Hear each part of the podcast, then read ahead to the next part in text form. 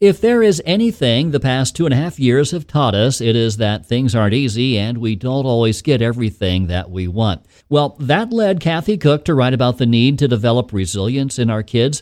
Now, our guest today is the president and founder of Celebrate Kids and one of our favorites, Kathy. Welcome back to the morning conversation. I'm so glad to be back with you. You're one of the few handful of people that whenever you're on, I'm all my team knows, man, I'm so pumped. I'm so excited. Uh, I always enjoy our conversations together. So thank you for taking some time again today. Oh, it means a lot to me. I, I love Nebraska. I yeah. want to be a blessing up there. Amen. Yeah. So, Kathy, you have a new book out called Resilient Kids Raising Them to embrace life with confidence, which is very, very relevant, obviously, to the day and age that we're in. We're curious, at what point did this start to germinate within you? Was it through the turmoil of the last couple of years? I've written about resiliency in two of my other books. Right. So it has been something that I've known has great value to a child's development. This book was birthed during the pandemic when I began to see children more aware of what they did not have mm. than what they did have. Parents talking more about what their kids have lost than what they still had. And I totally get that. I respect that. You know, not having a prom and a graduation and a you know, band concert and a soccer tournament. Those kinds of things are big deals. I had an opportunity to do a homeschool graduation presentation during the COVID crisis. And I heard myself say to the students, don't let anybody ever call you the quarantine generation, mm. right? Like I never wanted them defined That's by so this unique experience that all of us grieve that they had to deal with during their developmental mm. years. And it was kind of in that moment that I thought, okay, Kathy, put some words to that. Yes. And that's why I wrote the book. I don't mention the pandemic much at all because mm. I don't want to age the book and I don't want anyone to think that it's only relevant to right. major trauma like that. But it certainly was something that I considered as I wrote the book. Yeah. So we need to hear that kind of voice. Like, really, I mean, seriously, because it's so easy to get out underneath all the heaviness of what's going on and allow it to define us. You know, God's bigger than our circumstances, even COVID, even lockdowns, even race right, yeah. all the stuff stuff that doesn't yeah. define us. God's doing a work in the midst of all those things and creating some things unique if we'll if we'll embrace those things. Oh, preach it. That's yeah. so beautifully stated. Mm-hmm. Exactly right. It was easy to forget God. I'll just say yes. that. It was I watched it happen and, and mm-hmm. I had to be careful in my own life that I didn't succumb to the negativity. It was like in the air that we breathe. It's yeah. like the World Wide Web is pervasive. I felt like that depressed state was there. So yes. I wrote the book and I'm I'm hoping that it's going to help people mm. continue on the right path or do a U-turn and start over if they feel like they've succumbed to the negativity. Kathy, let's talk about resiliency. And obviously many people are familiar with that word per se, but I always like to dive into definitions and make sure that we're all talking about the same thing. So how would you define resiliency? Yeah, I appreciate you starting there. I define it as readily recovering recovering from disappointment, discouragement, grief, fear, loss, trauma, readily recovering. I used to think of it as bouncing back from trauma, yeah. kind of like Tigger on Winnie the Pooh. But you know what, Stan? Yeah. It's not always common that we're mm, bouncing back, right. and we don't always have a smile on our face. So it really is more realistic to think in terms of a resilient person does not sit down in the valley and throw a pity party and invite people, you know, to the woe is me moment. Um, resilient people rise up and, and turn around, if you will, and walk out of the negativity. We come back. We actually bounce forward, hmm. moving past the difficulty or the trauma into what the Lord would have for us. And another thing that's really important to understand is that it does start as a choice you know, we choose to stand up when we first fall down. A child who's learning how to walk, you know, doesn't stay down. That boy or girl chooses to stand up. Of course, there's a support system there, right? Mommy is holding out her hands, you know, come to mama. And, you know, the dad's running to get a camera and bragging to everybody that their child tried to do something. So, of course, they stand up and they try again because the support system is so, you know, hugely on their side, if I can put it that way. So it starts as a choice. And then the more often that we are resilient, the greater the likelihood it becomes a learned ability and then it becomes a part of our character. And and stan that's my goal in the book is that moms and dads would want this to be a part of a child's character which means that we stand back and we let them experience the struggle and experience the joy and the hope and the confidence that comes out of those experiences that we had to walk out of. You and i do not have to think about being resilient. We are resilient And that's what I want for the people who read the book. Kathy, even talking about your definition of resiliency, you know, it screams out the importance of it because life happens, you know, like, like it does, right? We all know that. We know that the ability, there is zero ability for anybody at any time to steer clear completely of challenges, difficulties, setbacks. We're going to hit them. Our kids are going to hit them. So how critical it is for us to be able to raise kids that are resilient, that, that, can handle the inevitable challenges that are going to come their way. That's so true. And if moms and dads are afraid for their children mm. and they bubble wrap them or they helicopter or drone them, right? Like, I understand you don't want your kid tragically hurt, like, obviously. But yet, if I ask an audience of adults, how many of you have a stronger character because of the challenges that you've yes. walked through? At least 80% of the hands go up. Absolutely. And then, Stan, how many of you have a stronger faith in the God of the Bible? Hmm. Because he has allowed you, he has allowed you to experience difficulties. That's Romans chapter 5. Hmm. We know that we get endurance and perseverance and hope from the negative experiences. And so, one of the things, Stan, when I look at the dropout rate from church and the dropout rate from faith, I think a lot of those people are probably people who did a U turn at the beginning of the valley and never really experienced the wholeness of God when they needed him. And so they don't think that he's on their side. They don't think that he's capable of rescuing them from trauma. We've got to let our kids learn through the difficult circumstances. So, in other words, you know, if they walk out the door and you know that they forgot their homework, you don't always tell them, hey, grab your homework. You sometimes let them suffer the consequences of their decision to forget. Hmm. I've asked myself, how have I been strengthened through ease and comfort? And the answer is, Whoa. I haven't been. like, don't you haven't been. No, I haven't. Like, I can't come up with the time. Now, don't get me wrong. I enjoy some good, easy yeah. comfort along the way, but like that has not been the things that have formed my character ever. They've always been through the challenge. Yeah. And the ease and comfort are probably there because of the challenges that you experience on the way to hmm. the growth. In fact, one of the benefits of resiliency is that we grow, we mature in general ways. We become better writers and spellers and soccer players and piano players because we're willing to take risks and try something that's more difficult and take the instruction of our leaders and we're submissive and all of that. So, because you were that kind of a young man, now some things are easy. Kathy, let's talk about what do we do as parents that gets in the way of our kids learning and forming resiliency in their lives? One is we have to make sure that we're not trying to live through our children. Mm. You know, maybe you were raised in a shame and blame system, and so being wrong is really terrifying for you. I respect that. I'm sad for you, and I want to invite you to seek healing to overcome. But if any of those kinds of stories are your stories, then you probably parent through that perspective. Mm. And I want to say that you can be the best parent in the universe, and your children will fall down. Mm. Your security is in Christ. And even if you make mistakes, or your children make mistakes, there's still love there. Your children are created in God's image, not yours. and for you to think that you can control them is really not realistic. Second thing I would say is we need to walk out of the room. If a hmm. parent is listening to us who realizes that they do overprotect and they correct a child's mistake before the child's even finished making the mistake, right? You're not going to let your kid learn from the trauma, even trauma they create. Just leave the room. Don't leave the room mm. if they're going to be in a really unsafe situation. But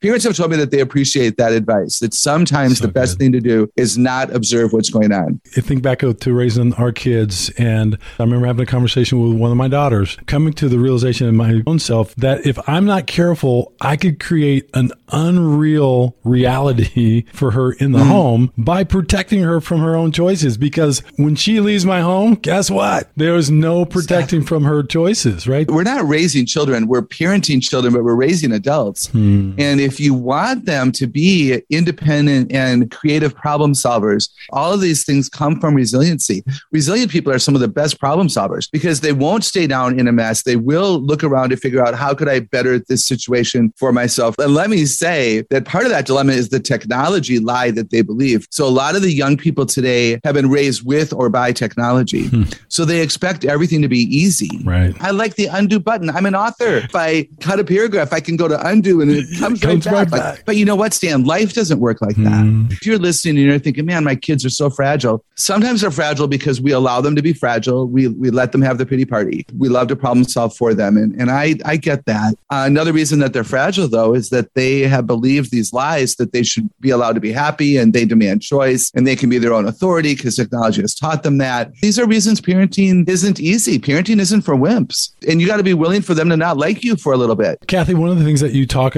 about in your book is the difference between failure and mistake. I'd love to hear you kind of unpack that a little bit for us this morning. Yeah, thanks. You know, it's another example where vocabulary is really important. Mm. You know, we we as adults, most adults probably think that mistake is um, maybe a lack of effort. It could be a character issue. We made a mistake because we didn't try hard enough. Often we think that we make mistakes because we did not know enough yet. We understand that the purpose of school or course at work or a, an adult Sunday school class is to learn more. And it's okay if we don't know it all the first time. So we have a better attitude toward mistake. It's something that actually happens on a regular basis. Kids think that mistakes means that they're uh, stupid. Mm. So, so they don't understand it as I just don't know enough yet. The purpose of school is to know what you don't yet know. The reason for a piano lesson is to play a song you haven't played yet. It's going to be challenging the first day. It's not because you're stupid, but they equate it as such. So, Stan, if we say, well, what's the big deal? You just made a mistake. They heard us say, What's the big deal? You're just stupid. Mm. So I think one of the most important things for moms and dads to do with their kids is have a conversation about what these words mean so that in our home, I can't control how a peer or a, a teacher or a coach might use the word out of my home. But in my home, if my kid hears me say, you made a mistake, that means I didn't try enough. I don't know enough yet. I'm going to go back to school with a positive attitude. And failure is so interesting, Stan. Failure for kids means that they're bad. Isn't that tragic? Yeah, it is. you know, we know that failing isn't fatal or final, you know, to use kind of a billboard slogan. Failure, an accumulated lack of knowledge or effort or experience, it's not the end of the world, hopefully. Uh, but for kids, if they come home and maybe a C is failing to them, maybe not winning the volleyball match is failing to them because they wanted to win and that was their expectation. So they come home and they pout for over a day and you're like, what is the big deal? Well, they feel because they lost that they're a bad kid. So it's important to talk about these words with our children and make sure that they understand, as you said so beautifully a few minutes ago, this is how the world works. Mm. We don't always get everything we want. Mhm. Praise God, actually. Amen. Phrase that kept coming to my mind, Kathy, as you were saying those things was thinking, thinking, right? like we Yeah. gotta make sure that we, in our own hearts and lives, like I, I think again, I think about the verse, you know, guard your heart with all diligence because from it flow the streams of life. And one of those things Yes. of guarding your heart is like, what's going on in my heart? What am I believing that I should not be believing about myself? It's so good. So, Kathy, as we think about this whole area, the phrase that kind of came to my mind a little bit is I'm using a negative, to, but I mean it positively. Like, what's the perfect storm for resiliency with kids? Like, what's the mm-hmm. elements that come together that help produce that resiliency in our kids? Love the way you worded that. We have to model it that we don't panic when we make a mistake. They hear us say things like, Man, I'm disappointed in myself for forgetting to turn in a report to my supervisor, but I'm just going to stay up tonight and finish it and turn it in first thing in the morning. And, and he'll respect that. So they hear us process out loud maybe how we're dealing with what is a disappointment or even an awkward situation. Part of resiliency is I want more for myself. I know I'm a person of worth. I know that I was created on purpose with purpose in God's image. I know that Ephesians 2:10, we I have gifts inside of me yet to be discovered, Mhm. and I cannot afford to not become who God wanted me to be. One of the things that's the perfect storm is they see us ask for help. Let them hear that you are reaching out to your pastor and your elders, and it's important that. And I would want you know kids to see that no shame or blame. You know, mistakes are a part of life. Mm. We teach, we don't tell and yell. Teach resiliency, we model resiliency. We talk about it, we correct it, and we affirm it. So I think part of the perfect storm is we don't say to our kids, man, good job. We might actually say, you know, Jonathan, I'm so pleased that you're becoming resilient. Mm. Use the word resilient so that they know what they're striving for. If you have a fragile kid who's afraid to fail, isn't asking for help, is hiding the bad work, you're going to have to work at changing that attitude. And it's going to take more than a mom or a dad who's a cheerleader. It's going Mm. to take somebody with a coach and a whistle. Yeah, you know, as you talk about the tell and yell, it reminds me when uh, I used to play football. We had a kicker who went dry spell, and uh, I just remember at practice the coaches would tell and yell, "Kick the ball through the upright." No, let's let's coach them. Let's not just yell at them. That's beautifully stated. Yeah, to, to, spend time with them, to walk with them, to check your tone of voice, hmm. to point out the right stuff more than the wrong stuff. If they don't know their strengths, they won't believe they can overcome their weakness. Hmm. And to talk about character, because really, if you think about our lives, Stan, how is it that we stand up and walk out? How is it that that field goal kicker ended up not quitting and ended up, you know, mm. getting some records after that dry spell. Character, right. diligence, perseverance, teachability, concern for others, those kinds of things matter greatly. I would talk about that a lot in a house hmm. that wanted resilient kids. So, Kathy, we've talked about resiliency quite a bit this morning, just generally. Let me hear your heart on spiritual resiliency. Uh, thanks so much. It's the last chapter of the book, and I think it might be the most important chapter. Because as concerned as I am about kids who, you know, academically and athletically and you know, I don't want them to give up on friendship because the friendship is difficult. But most importantly, I don't want them to give up on God. Hmm. I don't want them to give up on on church, uh, even when things don't go their way. Things that we need to be really careful of. I think one thing for sure is to make sure that our kids know a whole lot about God, hmm. um, because I came to faith in Christ for His wisdom, and so the answers to my questions was most important to me in my early journey with Christ. And so, if I would have gone through a period when I didn't feel like I was getting answers to my questions, or I was reading the Word and I couldn't understand it, I would have panicked, hmm. and I might have walked out on God because I didn't know much else about Him. I was allowed to kind of stay in that place for a, a season that was, in my opinion, too long. Kind of looking back on it, but if your kids know that God is wisdom and love, compassion and truth and grace and mercy mercy, then we have so much more that we can turn to when we're getting to know him and when we feel like maybe there's a bit of a distance. So I think that's huge. Another idea that I would share with you, Stan, is that I want us to be really realistic with our kids about what I would call mountaintop experiences. Hmm. I assume, Stan, there are times when you read the word and it's amazing. Like it was the exact verse you needed that day. Right. Or maybe you're in church, right? And this and you get to sing the song that you needed to hear yourself sing. And of course, the worship leader set that set of music six weeks ago without consulting you. Hmm. But there you are. And there's the song. That's God saying hello. And so we have these experiences with God that are like, wow. But then are there also times when we go through a dry spell? Talk about the field kicker, where I'll a field goal kicker, where I'll read the word of God and I'll read it because I want to read it. It's my love letter, life letter from my creator, but I don't have a lot of aha experiences. I can go maybe two weeks and I read it and it was good, but it wasn't like, whoa. Hmm. We need to let our kids know that that happens.